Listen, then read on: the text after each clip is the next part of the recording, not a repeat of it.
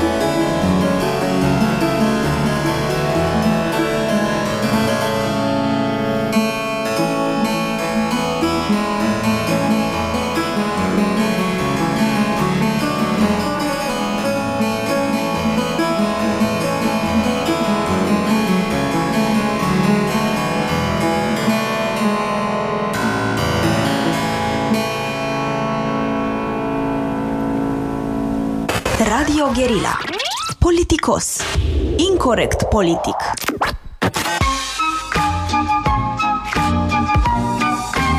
Metope Emisiune realizată prin amabilitatea Fundației Casa Paleologu. Bine v-am regăsit în emisiunea Metope, ca în fiecare marți.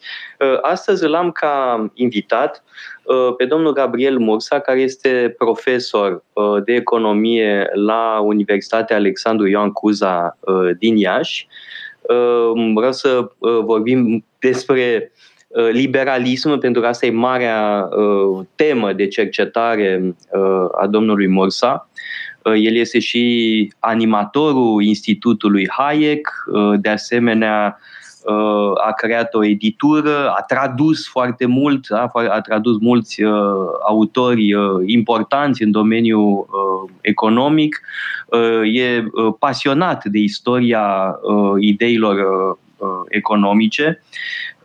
De asemenea, își dorește foarte mult să și repună în discuție, să readucă în conștiința publică o serie de economiști români de reprezentanți români ai uh, gândirii uh, liberale. Da? Despre toate aceste lucruri uh, vrem să vorbim astăzi. Desigur și viziunea sa pentru universitate, pentru că candidează la funcția de rector al Universității din Iași, deci e important să înțelegem care este viziunea sa pentru cum ar trebui să fie o universitate, care este idealul pe care ar trebui să-l avem atunci când uh, vorbim despre uh, universitate. Mulțumesc foarte mult, uh, domnule profesor, și să începem cu ce? Cu teza dumneavoastră de doctorat, probabil, despre liberalism. Da, mulțumesc. Mi-ați făcut o, mi-ați făcut o surpriză plăcută pentru că s-a întâmplat acum mult timp uh, teza. Mi-am susținut teza în anul 2003 cu un uh, subiect legat de istoria liberalismului. Uh, inițial uh, mi-am ales un titlu un pic naiv. Am descoperit la sfârșitul celor șapte ani de travaliu, nu neapărat neîntrerupt, uh, că probabil acel titlu pe care eu l-am dat inițial și a fost alegerea mea, trebuie să recunosc, neoliberalismul este unul care nu se potrivește cu realitatea, să spun. În orice caz, uh, intenția mea era să studiez liberalismul în secolul al XX-lea. Exista la vremea respectivă această sintagmă pe care eu uh, o consider astăzi complet nefericită de a eticheta liberalismul secolului al XX-lea ca fiind neoliberalism, mai ales că această sintagmă a fost folosită și atribuită uh, de adversarii liberalismului, mai precis de socialiști. În România exista cumva și o circumstanță pentru că uh, acest termen era cunoscut din perioada interbelică, această sintagmă de neoliberalism și chiar a fost utilizată uh, în titlul unei cărți scrise de Zeletin, o figură importantă, dar n-aș spune a liberalismului românesc, a istoriei ideilor în, în România. De-a lungul timpului, e adevărat, acela a fost. Eu aveam preocupări din studenție în legătură cu aceste cu, cu ideile economice. Întotdeauna m-a pasionat această istorie a ideilor economice, dar uh, am ajuns în zona liberalismului. Mi-a plăcut din, uh, de, din tinerețe, din vremea studenției, mi-au plăcut autori precum uh, uh Friedrich von Hayek, uh, Milton Friedman, Ludwig von Mises, iar cu timpul am ajuns pur și simplu să, să-i studiez îndeaproape și să-i și predau, pentru că am și un curs și este cursul meu favorit, un curs de doctrine economice sau de istoria gândirii economice. E adevărat, principalul domeniu de expertiză, să spun așa, este acesta, istoria ideilor liberale. În, în general, în lume și în măsura în care există și există, puțin, dar există, mai ales în ultimii ani am această pasiune pentru istoria liberalismului românesc și chiar, la, chiar este domeniul la care în perioada aceasta lucrez. Trebuie neapărat să țineți cursuri și la noi pe temele acestea. Abia aștept, mi-aș dori foarte mult acest lucru. Uh, dar uh, în uh, teza de doctorat, de fapt, sunteți de o extraordinară constanță.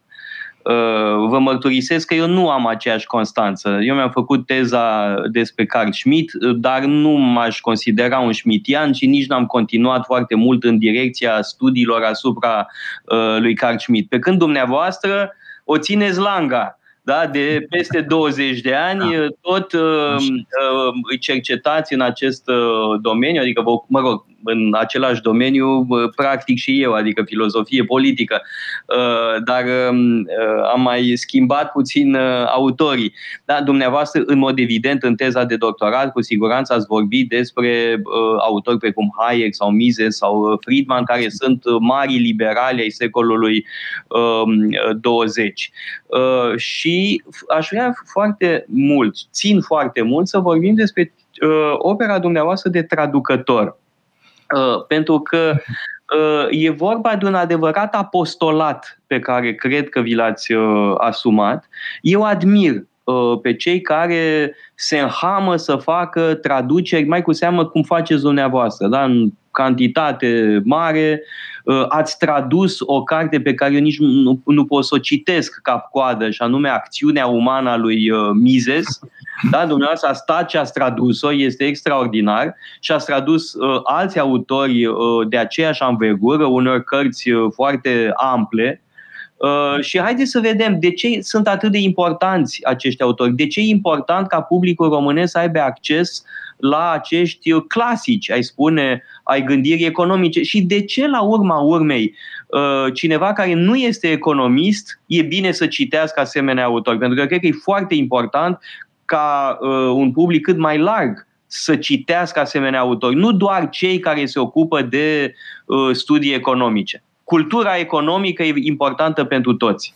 Da, este extraordinar de importantă și a fost un uh, scop declarat al muncii mele, acela de a, de a aduce în limba română, de a traduce cărți care nu au strictă legătură cu teorie economică. Uh, mă, uh, am citit acum mulți ani și acum sunt mai convins decât acum două decenii sau trei decenii aș exagera, dar acum două decenii sunt mai convins uh, decât acum două decenii de o zicere a lui Hayek.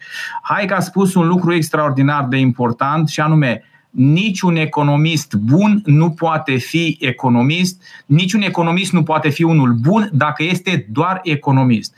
Și Hayek este un exemplu din punctul acesta de vedere, pentru că din Hayek a fost, știe toată lumea, un mare savant. Eu îl consider poate unul dintre cei mai mari gânditori din zona științelor sociale din toate timpurile, a avut, pentru că el a avut o, să spun așa, a venit în, în economie din mai multe direcții. El a scris chiar și cărți de psihologie. Era, cunoștea foarte bine istoria. Științele politice le stăpânea, n-ar spune la perfecție, dar era un extraordinar de bun cunoscător al lui Edmund Burke, al lui Tocqueville, știa de istoria minunata istorie a lui François Guizot, istorie uh, a civilizației în Europa. Pentru că uh, realmente ai nevoie de toate aceste cunoștințe ca să înțelegi fenomenul economic. Fenomenul economic, bineînțeles că este unul social și economia în consecință este o știință socială. Numai că fenomenul economic nu, se,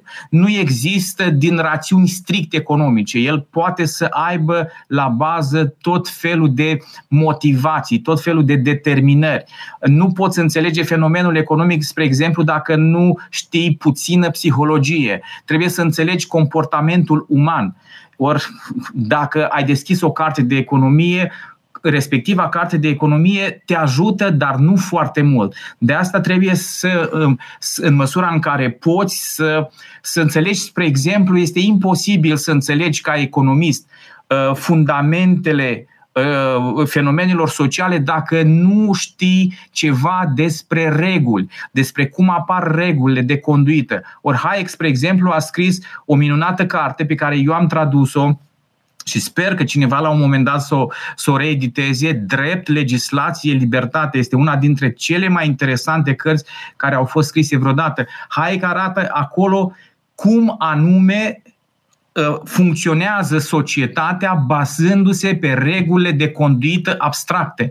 Un economist trebuie să știe și asta, altfel are o, are o imagine foarte, foarte limitată asupra realității. Este foarte adevărat că astăzi, uh, având în vedere că toate domeniile, cunoașterea în toate domeniile se dezvoltă, cantitatea de cunoaștere extraordinar, asta reprezintă, o, uh, reprezintă un handicap pentru fiecare dintre noi. Numai că trebuie să facem lucrul ăsta, da, trebuie să venim și din zona istoriei. Spre exemplu, eu sunt convins personal de acest lucru în ultimii doi ani, uh, la, la recomandarea unui bun prieten de-al meu care știu că lucrează și cu dumneavoastră, e vorba de Cristi Manolache, realmente m-am apucat de citit istorie și mi-am dat seama că pot să înțeleg mai bine fenomenele sociale uh, citind istorie. De ce am tradus? Uh, în primul rând am făcut-o dintr-o pură curiozitate, realmente. Am, am vrut să văd dacă pot să fac lucrul respectiv. Mi-a plăcut atât de mult încât o carte de, nu știu, vreo 150 de pagini am tradus-o în vreo două săptămâni uh, efectiv a fost o joacă, după care a devenit o pasiune, după care mi-am dat seama că în, în, în um, limba română există foarte puține cărți de economie și nu numai traduse din alte, uh, din alte limbi. Autori complet necunoscuți. Uh, spre exemplu, nimeni nu știa sau câtă lume știa, de, de exemplu, despre un mare, mare gânditor economist uh, care a fost și ministru de finanțe al Franței, Jean-Robert Jacques Turgot. Nu exista tradus în limba română uh, Bion Baver, care a fost ministru de finanțe al, al, al Austriei și al mă rog, Imperiului Austro-Ungar și care a scris niște cărți extraordinare de economie. Nu exista în limba română nimic scris de, de părintele Juan de Mariana, care pentru 1600 și un pic uh, poate fi considerat un geniu. În primul rând, uh, m-am gândit la studenții mei, pentru că pe mine mă interesează educația economică, m-am gândit că nu au la dispoziție aceste instrumente.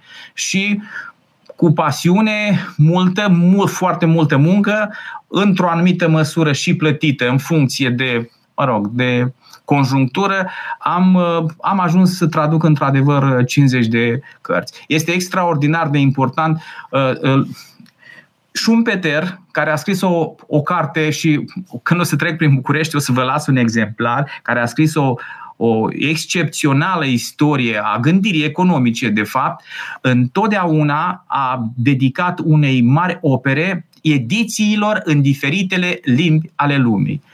Acest lucru este extraordinar de important și noi știm, Marin Sorescu, uh, Nikita Stănescu au fost și traducători, deci ei au considerat că contează foarte mult uh, acest aspect să aduci și să transmiți în limba țării tale idei dintr-o altă cultură.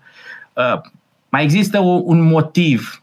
Uh, România, din punct de vedere economic, România, din păcate, nu a creat mare lucru. Noi am fost cu diseminarea. Pur și simplu n-am fost capabili să scriem mari opere de din zona științei economice. Și atunci, dacă noi nu suntem creatori de științe economică, atunci măcar să fim buni cititori de științe economică și pentru asta pur și simplu cineva specializat, cum este un profesor de economie ca mine, căruia îi plac limbile străine, trebuie să facă acest lucru, efectiv să transforme o capodoperă din limba în care a apărut în limba țării lui și să facă un serviciu, eu consider că un serviciu public, dar în primul rând îl fac pentru studenții mei. Luăm o scurtă pauză publicitară și revenim apoi pentru a continua această pasionantă discuție. Radio Guerilla Radio Guerilla Metope Emisiune realizată prin amabilitatea Fundației Casa Paleologu. Am uh, revenit uh, în direct, l-am astăzi ca invitat pe profesorul Gabriela, Gabriel Mursa pardon, de la uh, Iași, de la Universitatea din uh, Iași. E uh, specialist uh, în istoria uh, ideilor, doctrinelor uh, economice. Uh, vreau să vă uh, relatez un fapt și anume, în urmă cu mulți ani, când predam la Berlin, la European College of Liberal Arts, între timp Bard College, Uh, am avut uh, niște studenți din România, printre care o studentă foarte deșteaptă, uh, care absolvise ASEU, tocmai terminase ASEU. Și uh, am inclus în program, cred că era în 2004, dacă nu mă înșală memoria, cartea lui Mises, uh, Liberalismul. Uh, evident că o știți, dar bănuiesc că o știe multă lume din uh, cei care ne ascultă, o știu mulți dintre cei care ne ascultă acum. Uh, dar e o un rezumat, să spunem, al ideilor liberale. E foarte pe, scris foarte pe scurt, foarte concis, foarte plăcut totodată. Uh, și uh, mai aveam, uh, de asemenea, bun, și manifestul Partidului Comunist, inclusesem. nu, e important de știut, e esențial. Dar mi-a spus acea studentă, repet, bună, deșteaptă, uh, mi-a spus că cât a fost la facultate, n-a citit nimic de acest gen. N-a citit nicio carte de gândire economică. Absolventă de ASE, deșteaptă, repet. Da? Ă, asta spune foarte multe despre faptul da. că în ă, școli de economie în România nu se face gândire economică. Slavă Domnului, la ă, Iași studenții vă au pe dumneavoastră, dar e grav, mi se pare, da? ca fenomen și de alminte și fiul meu care a făcut ASEU mi-a spus că el a citit gânditori în domeniu pe cont propriu și că a făcut mai multă gândire economică în liceu, la liceul francez, decât la facultate, la ASE. Da, e o problemă aceasta. Acum 20 și ceva de ani, 30 de ani, uh, toată, tot orice student din Facultatea de Economie din Iași făcea o astfel de disciplină, care este o disciplină de sinteză. Este o disciplină în mare măsură de cultură generală, dar și o disciplină de specialitate. Uh, din păcate, astăzi, pentru că noi mergem uh, uneori într-o goană a pragmatismului mergem și distrugem lucruri care ar trebui să aparțină, așa zise, educații clasice. Pentru mine este inacceptabil ca un student de științe economice, cel puțin de științe economice, să, uh, să finalize, să-și finalizeze studiile fără să treagă printr-un printr-o astfel de disciplină de un semestru în care uh, repet, să, conceptele pe care el le-a folosit de-a lungul celor șase semestre să se îmbine într-un soi de sinteză. Realmente, spun și repet, noi nu putem înțelege logica fenomenelor economice dacă nu avem cunoștințe minimale de istoria ideilor economice. Există o legătură fără îndoială între ele este și locul în care uh, un student poate singurul loc în care un student, spre exemplu, se poate întâlni cu Platon. Uh, pentru mine un student care termine facultatea, orice facultate, și nu a auzit de Platon, uh, Mă rog, nu aș vrea să, nu aș vrea să fac uh, aprecieri, nu-i vina studenților, dar uitați, uh, apropo, pentru că n-aș vrea să trag prea mult uh, spuza pe turta mea, cum se spune, dar eu am acest, acest curs și țin și seminariile pentru că realmente, deși sunt multe, mie îmi place foarte mult ca o asemenea disciplină să o discut și la seminarii. Uh, am spus, uh, am mai povestit acest episod, dar pentru mine a fost realmente impresionant. Uh, la unul dintre seminarii am recomandat pentru că eu le dau la începutul semestrului niște liste și ei trebuie să-și aleagă de acolo, să citească obligatoriu o carte și să o prezinte. Unei, o studentă și-a ales o zi din viața lui Ivan Denisovici, a lui Solzhenitsyn.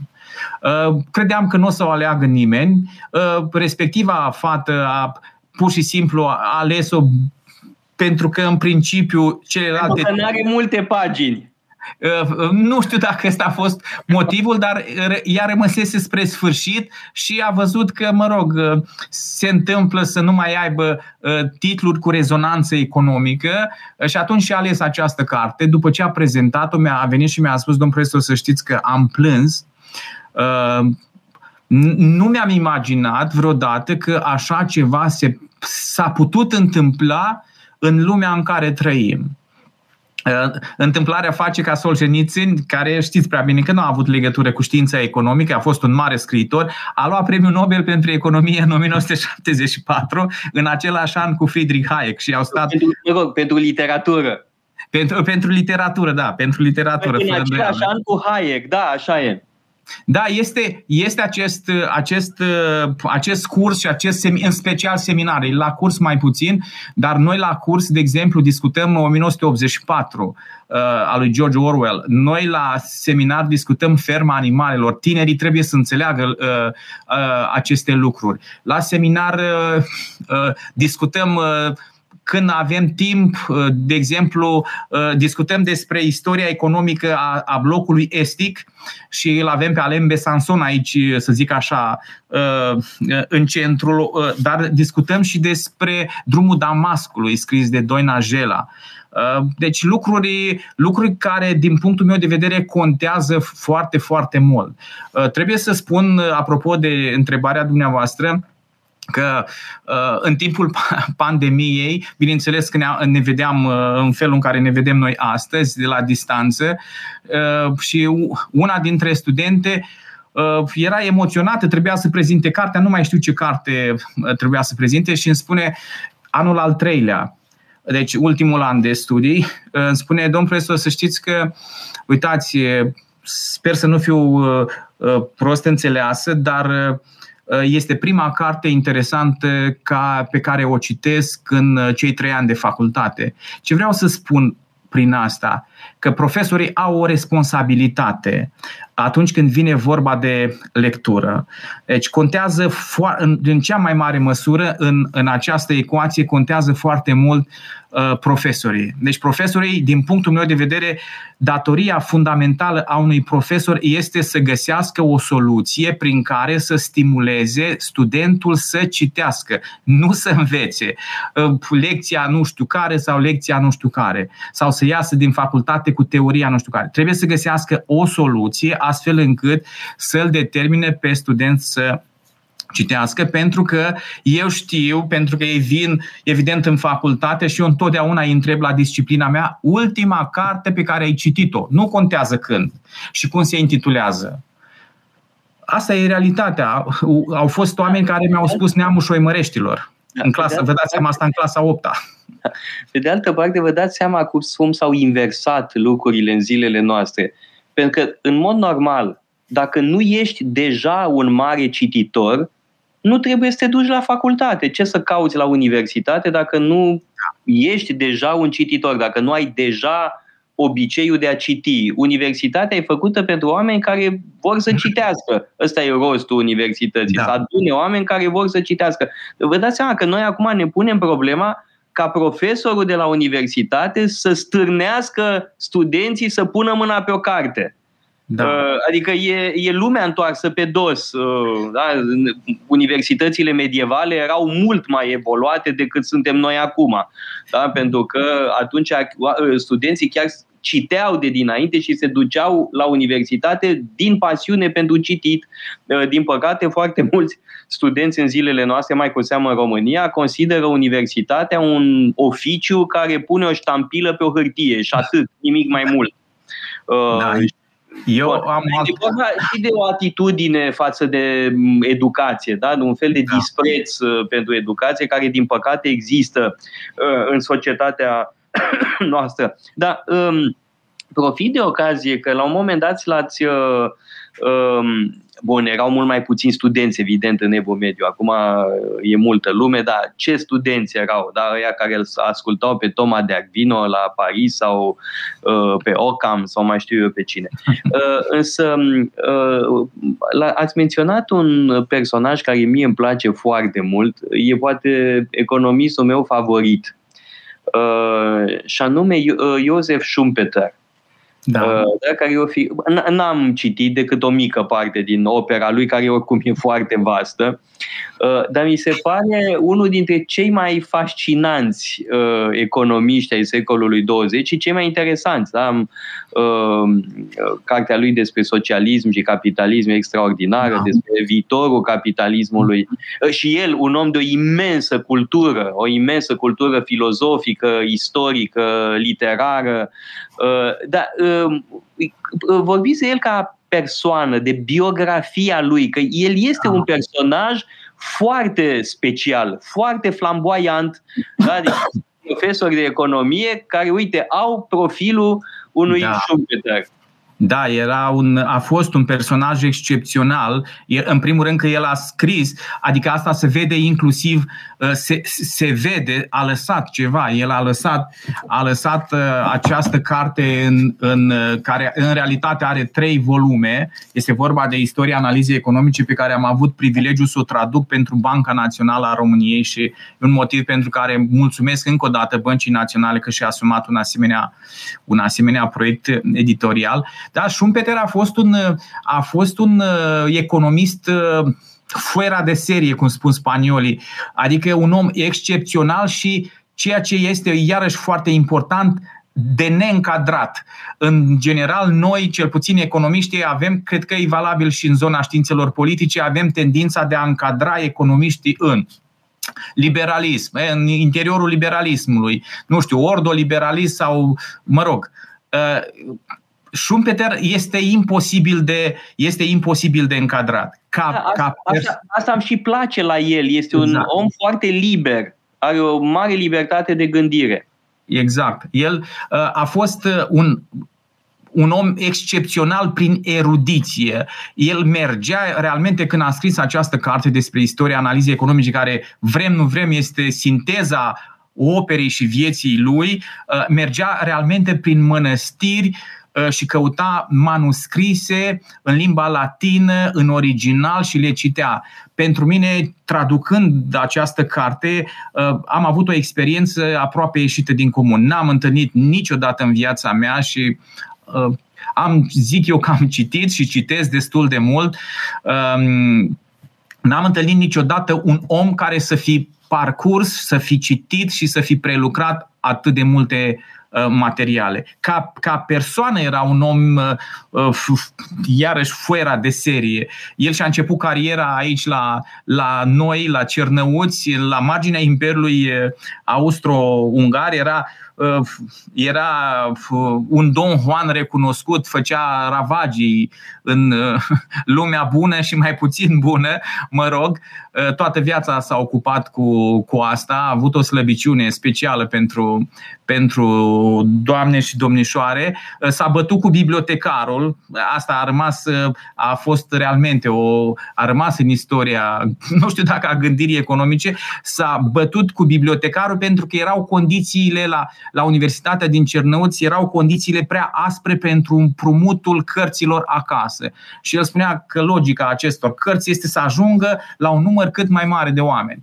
Ei, pur și simplu s-a bătut la modul fizic cu, cu și a reușit să schimbe modalitatea de acces a studenților la, la cărți, după care a, a mers, s-a întors efectiv în, în Austria, a fost și director, director de bancă, o bancă o bancă ce a falimentat nu din cauza lui, pentru că s-a întâmplat, a fost marea hiperinflație din Germania și din Austria care, care a nenorocit cele două țări, dar uh, ceea ce e important este că el, el era deja profesor în Statele Unite la Harvard și uh, își și-a plătit până timp de 10 ani din salariul de profesor toate datoriile pe care le făcuse în calitate de, uh, în calitate de banchier mă rog, s-a căsătorit cu o doamnă, a treia soție era deja, uh, o, o doamnă care, o doamnă excepțională, ei datorăm efectiv existența acestei cărți, istoria analizei economice. Dacă nu exista această doamnă,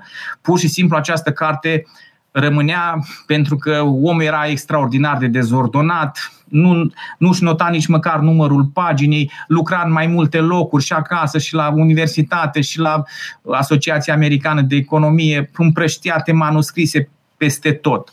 Doamna aceasta care era și bolnavă de cancer, uh, ani, de, ani și ani de zile, cu ajutorul altor mari economiști, uh, pur și simplu a pus capăt, cap la cap și a a, a livrat uh, umanității, zic eu, această carte excepțională. Dar poate că o să avem ocazia odată să discutăm în mod special despre, despre acest om care la vremea respectivă ducea uh, un război surd cu, cu un alt mare economist foarte influent în epocă, mai precis cu John Maynard Keynes, care era și foarte cunoscut, care era foarte influent în cercurile politice, în cercurile în care se luau decizii economice, care a fost și în delegația uh, Marii Britanii la Bretton Woods, unde s-au, s-au pus bazele unui nou sistem monetar uh, internațional. Cei doi erau la vremea respectivă cei mai oamenii cu cel mai mare potențial în zona științelor economice. Mă rog,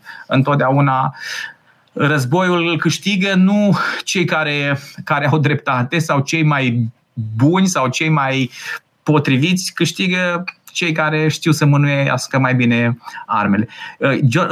Iosef Schumpeter a fost realmente un, un gânditor excepțional. Are o mare problemă și anume um, are o anumită instabilitate a, a credințelor. Uh, adică schimbă cu relativ uh, ușurință și acest lucru nu e neapărat bun întotdeauna. Schimbă, schimbă, balează. E foarte dificil să-l iei, să-l, să, să, să, să-l așezi undeva. Eu acum am tradus, săptămâna trecută am tradus un eseu care se cheamă Individualismul metodologic, are vreo 10 pagini. Realmente e un eseu extraordinar și îl, îl clasează clar în așa, așa zisa școală austriacă de economie. Numai că la vreo 2-3 ani a schimbat complet, complet tabăra. Efectiv s-a mutat în cealaltă tabără. E, din păcate, e, e cam era caracteristic uh, acest, acest tip de comportament care pe termen lung ție ca economist îți creează niște probleme de interpretare a operei. Dar altfel a scris câteva cărți, Capitalism, Socialism și Democrație, da, cartea care a apărut în 1942, poate că ar fi bine de tradus în limba română, eu am citit în limba franceză acum, în timpul doctoratului. Da, e o carte care e interesantă prin faptul că uh, scoate în evidență un aspect, o trăsătură fundamentală a operei lui, cultivarea intenționată a paradoxului. Deci, el merge, se întreabă, poate supraviețui încearcă să răspundă întrebării pe care a formulat-o Karl Marx. Supraviețuiește capitalismul? Mă rog, și el încearcă să dea, să dea un răspuns carte foarte, iarăși, foarte, foarte, foarte interesantă. Eu pe asta o știu. Uh, asta da. e marea carte a lui uh, Schumpeter da, pe care o știu. Mai, are, uh, mai e o carte care mi se pare a apărut în urmă cu câțiva ani la o editură din București, portrete de gânditori economici. Exact. De, da. Pare, da, e la editura publică, dacă nu mă Exact. Înșel. Da, este pentru că el este persoana cea mai îndreptățită să facă asemenea portrete și în general le face foarte bine. Poate că cel, portretul cel mai bun este cel pe care el l-a făcut lui John Maynard Keynes, care deși era un om extraordinar de inteligent, specula enorm de mult în zona științelor economice. Cu toate acestea, Keynes astăzi este văzut încă uh, Uh, ca fiind un guru, pe când de uh, Schumpeter ne mai aducem noi doi aminte. E, Dar nu, scris... nu. Mai sunt, mai totuși e foarte important. Adică cred că e dintre cei mai importanți economiști da. ai secolului 20, oricum ai lua-o. Da, uh, da, da. El a, scris, el a scris la început, a scris în 1912, dacă nu mă înșel, sper să nu mă înșel, o carte despre, despre istoria, uh, uh, teoria dezvoltării economice, unde unde analizează conceptul de întreprinzător și antreprenoriat și folosește tot în ideea aceasta, că v-am spus că el cultiva în mod intenționat paradoxul, folosește o sintagmă care a indus în eroare pe foarte mulți, dar foarte frumoasă, uh, distrugerea creatoare. Da, cum să nu? Faimoasa de distrugere exact. creatoare. Uh, fiul meu și-a făcut uh, lucrarea de licență exact pe această temă și era foarte șumpeterian la, da, pe atunci, cred că e în continuare. Dar hai să vedem care e treaba în România. Da? Mm. Care ar fi prima carte de economie publicată în uh, țărișoara noastră? În țărișoară, nici măcar țărișoara nu exista la drept vorbind. La 1838 uh, știm prea bine că țărișoara a început să ia contur uh, la 1859 cu așa zisă mică unire, deși a fost în realitate o mare, mare unire, nu pentru că atunci realmente uh, România a început să devină ceea ce a devenit ulterior. Dar prima s-a întâmplat să fie la ea și o spun asta nu în niciun da. caz nu, trebuie să subliniem lucrul ăsta, că da. prima carte de economie da. scrisă, în, uh, publicată pe teritoriul actualei României este da. Uh, opera unui moldovean. Și moldovean. nu numai un moldovean, dar un moldovean de origine greacă. Asta e foarte important exact. de subliniat. Și Clar. anume genialul, extraordinarul, vă las să spuneți dumneavoastră cine. Nicolae Suțu, care era fiul domnitorului Alexandru Suțu, care fusese domnitor în, în Valahia, dar și în Moldova, în mai multe rânduri, un om Uh, și acest lucru uh, alimentează o ipoteză pe care a formulat-o, din, din câte știu eu, Vlad Georgescu în România, care a scris o carte excepțională, zic eu, deși nu sunt istoric, despre un așa zis iluminist românesc care ar fi avut loc undeva între 1750 și 1820 1820-1830. Este vorba de uh, uh, cartea apărută. Uh, Nicolae Suțu a crescut în fanar, acest lucru este foarte important de reținut și a fost educat în logica culturii franceze. Pentru că liberalismul în România a venit pe filieră franceză în mod indiscutabil, dar pe două căi. Una directă, aceștia au fost, această direct, filieră directă a fost cea creată de tinerii români care mergeau la Paris la studii în prima parte a secolului al uh, XIX-lea. Ion Ghica este cel mai bun exemplu, care a avut ocazia să meargă la Collège de France, unde se predau cursurile lui, lui uh, Fra, uh, Jean-Baptiste Say, acest, acest francez Jean-Baptiste Say a jucat un rol fundamental în, în creionarea așa zisului liberalism românesc, dar a venit și pe filieră Uh, cum să spun, uh, un pic cu o buclă prin fanar.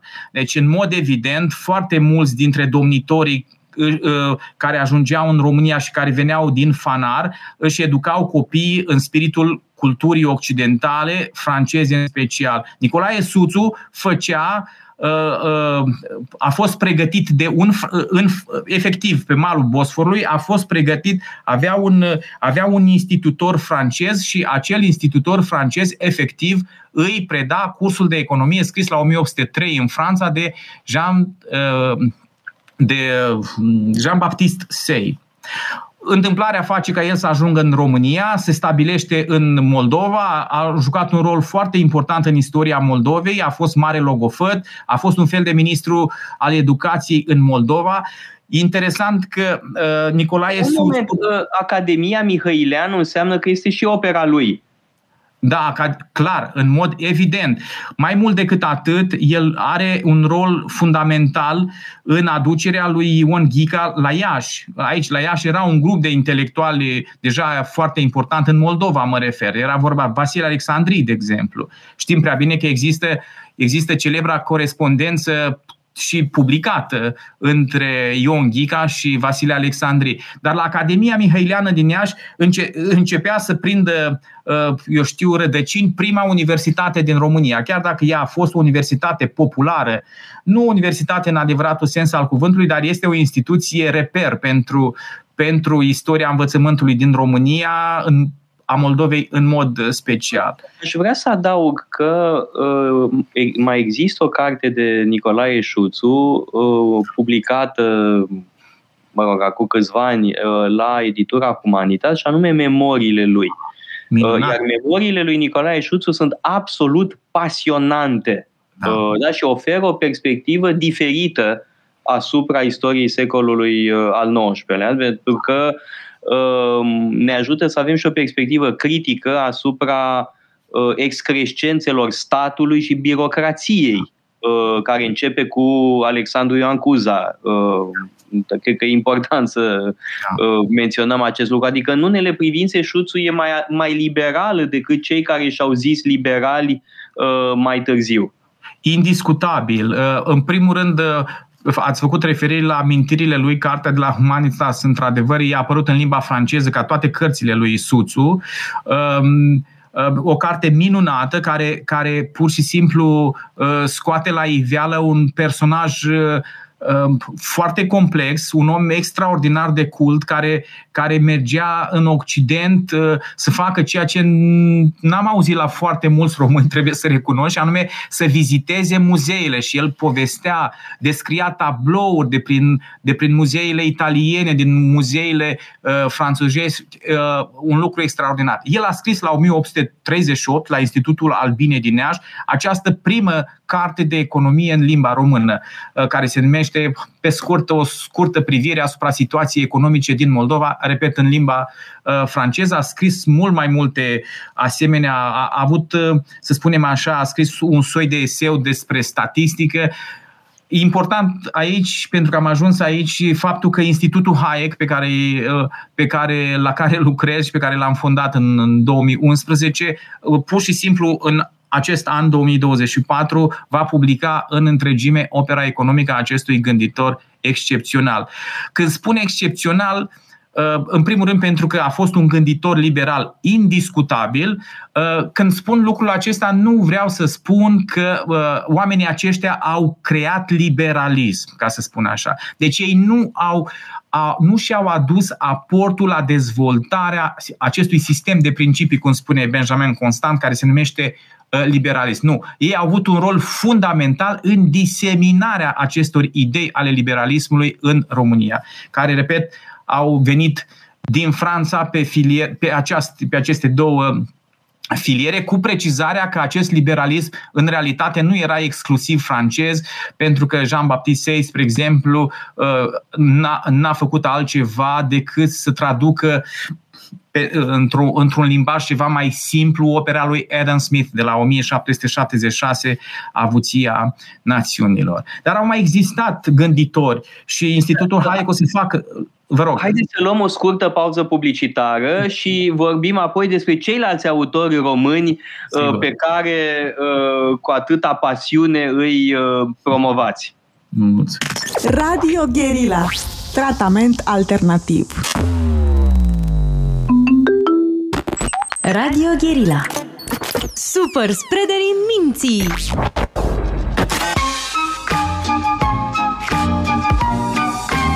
Metope. Emisiune realizată prin amabilitatea Fundației Casa Paleologu. Am uh, revenit în direct pentru câteva minute împreună cu invitatul de astăzi, Gabriel Mursa, profesor de economie și de istoria ideilor și doctrinelor economice la Universitatea din uh, Iași. Uh, vorbeam de economiști români, am, l-am evocat pe Nicolae Șuțu, dar știu că descoperiți și alți, sau mă rog, nu descoperiți, faceți cunoscuți publicului și alți alți uh, gânditori, cum ar fi de pildă Ion Ghica, pe care l-ați menționat uh, adineauri. Uh, cred că e foarte important să uh, conștientizăm că avem și noi economiștii noștri. Bun, nu sunt creatori uh, de doctrină economică, dar sunt oameni care au înțeles bine despre ce e vorba. Da în primul, al doilea, dar nu ca, ca ordine de importanță, mi-e și greu să fac un astfel de clasament. Ca influență, fără îndoială că cel mai important a fost Ion Ghira. Uh, noi am, uh, am uh, Institutul Hayek a reeditat opera lui economică și a publicat-o în anul trecut într-un volum destul de consistent Uh, merită o discuție separată, cu atât mai mult cu cât uh, Ion Ghica era adeptul unui liberalism care îmi place realmente, adică un liberalism cu influențe ușor conservatoare de inspirație britanică, pentru că uh, vedeți că există în, în, în interiorul liberalismului, liberalismul nu este chiar, deși să spun așa, ideile lui fundamentale în mod inevitabil sunt aceleași, uh, dar există și niște nuanțe întotdeauna. Există un liberalism francez un pic mai radical, un pic mai raționalist, uh, uh, Hayek îl numește continental, dar există și un, un liberalism care a fost crescut sub influența iluminismului britanic, un pic mai sceptic, în care un rol fundamental l-au jucat David Hume, de exemplu,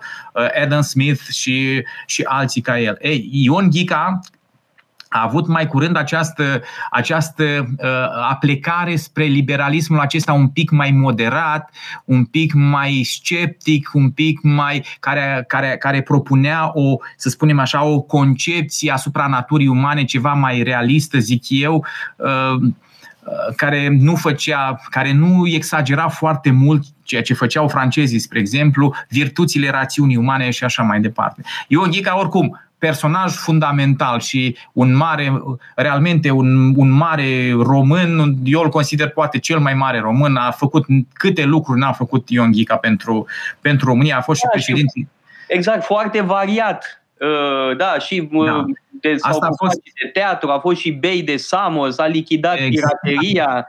Da, exact. A făcut foarte multe lucruri și asta i-a fost și uh, asta se vede în opera lui pentru că ne, ne dedicându-și în mod exclusiv uh, eforturile uh, activităților pur intelectuale, el a avut de pierdut în profuzimea ideilor, dar a scris niște lucruri foarte, foarte interesante, dar tot în această logică a diseminării liberalismului. Dar e important de spus despre Ghica că el în 1843 a predat primul curs de economie la propunerea lui Nicolae Suțu la Academia Mihăileană, primul curs de economie din România și lui Ion Ghica îi datorăm primele scrieri economice în limba română așa cum era ea la mijlocul secolului al XIX-lea. Pentru că oameni ca Suțu sau ca, de exemplu, Um, Alexandru Moruzi, care era, venea și el tot dintr-o familie din fanar, tot dintr-o familie de,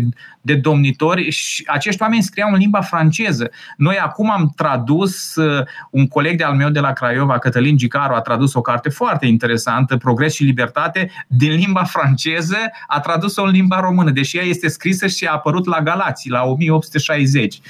Da, pentru că la vremea respectivă știți foarte bine, intelectualii români vorbeau, erau vorbitori în primul rând de limbă franceză, mai ales în prima jumătate a secolului al XIX-lea și ceea ce scriau, scriau în uh, limba franceză. Ei, noi acum facem exact lucrul ăsta, traducem în limba română cărți scrise de economiști sau gânditori da, români. Mă că eu însumi acum uh, scriu da. o carte în franțuzește, uh, în ideea că poate să am mai mulți cititori în felul ăsta Uh, și cine știe, peste 100, 150 de ani o să mă traducă cineva și în limba română. Uh, La Institutul Hayek, sigur.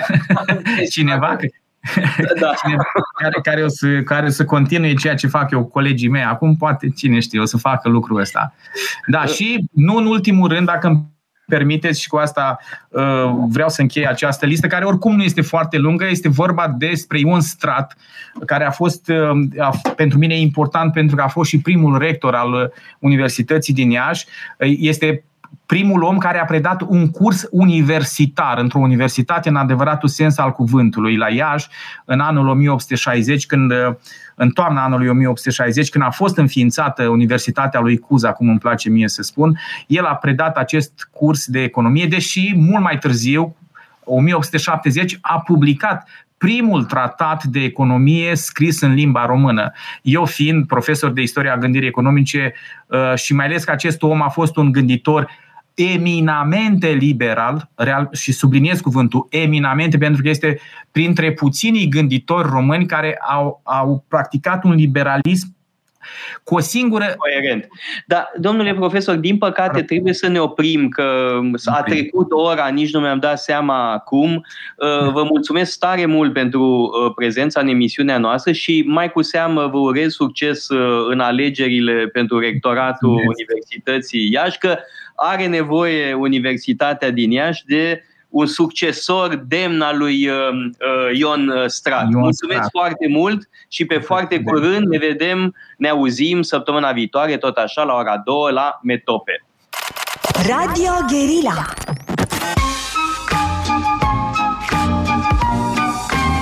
Metope, emisiune realizată prin amabilitatea Fundației Casa Paleologu.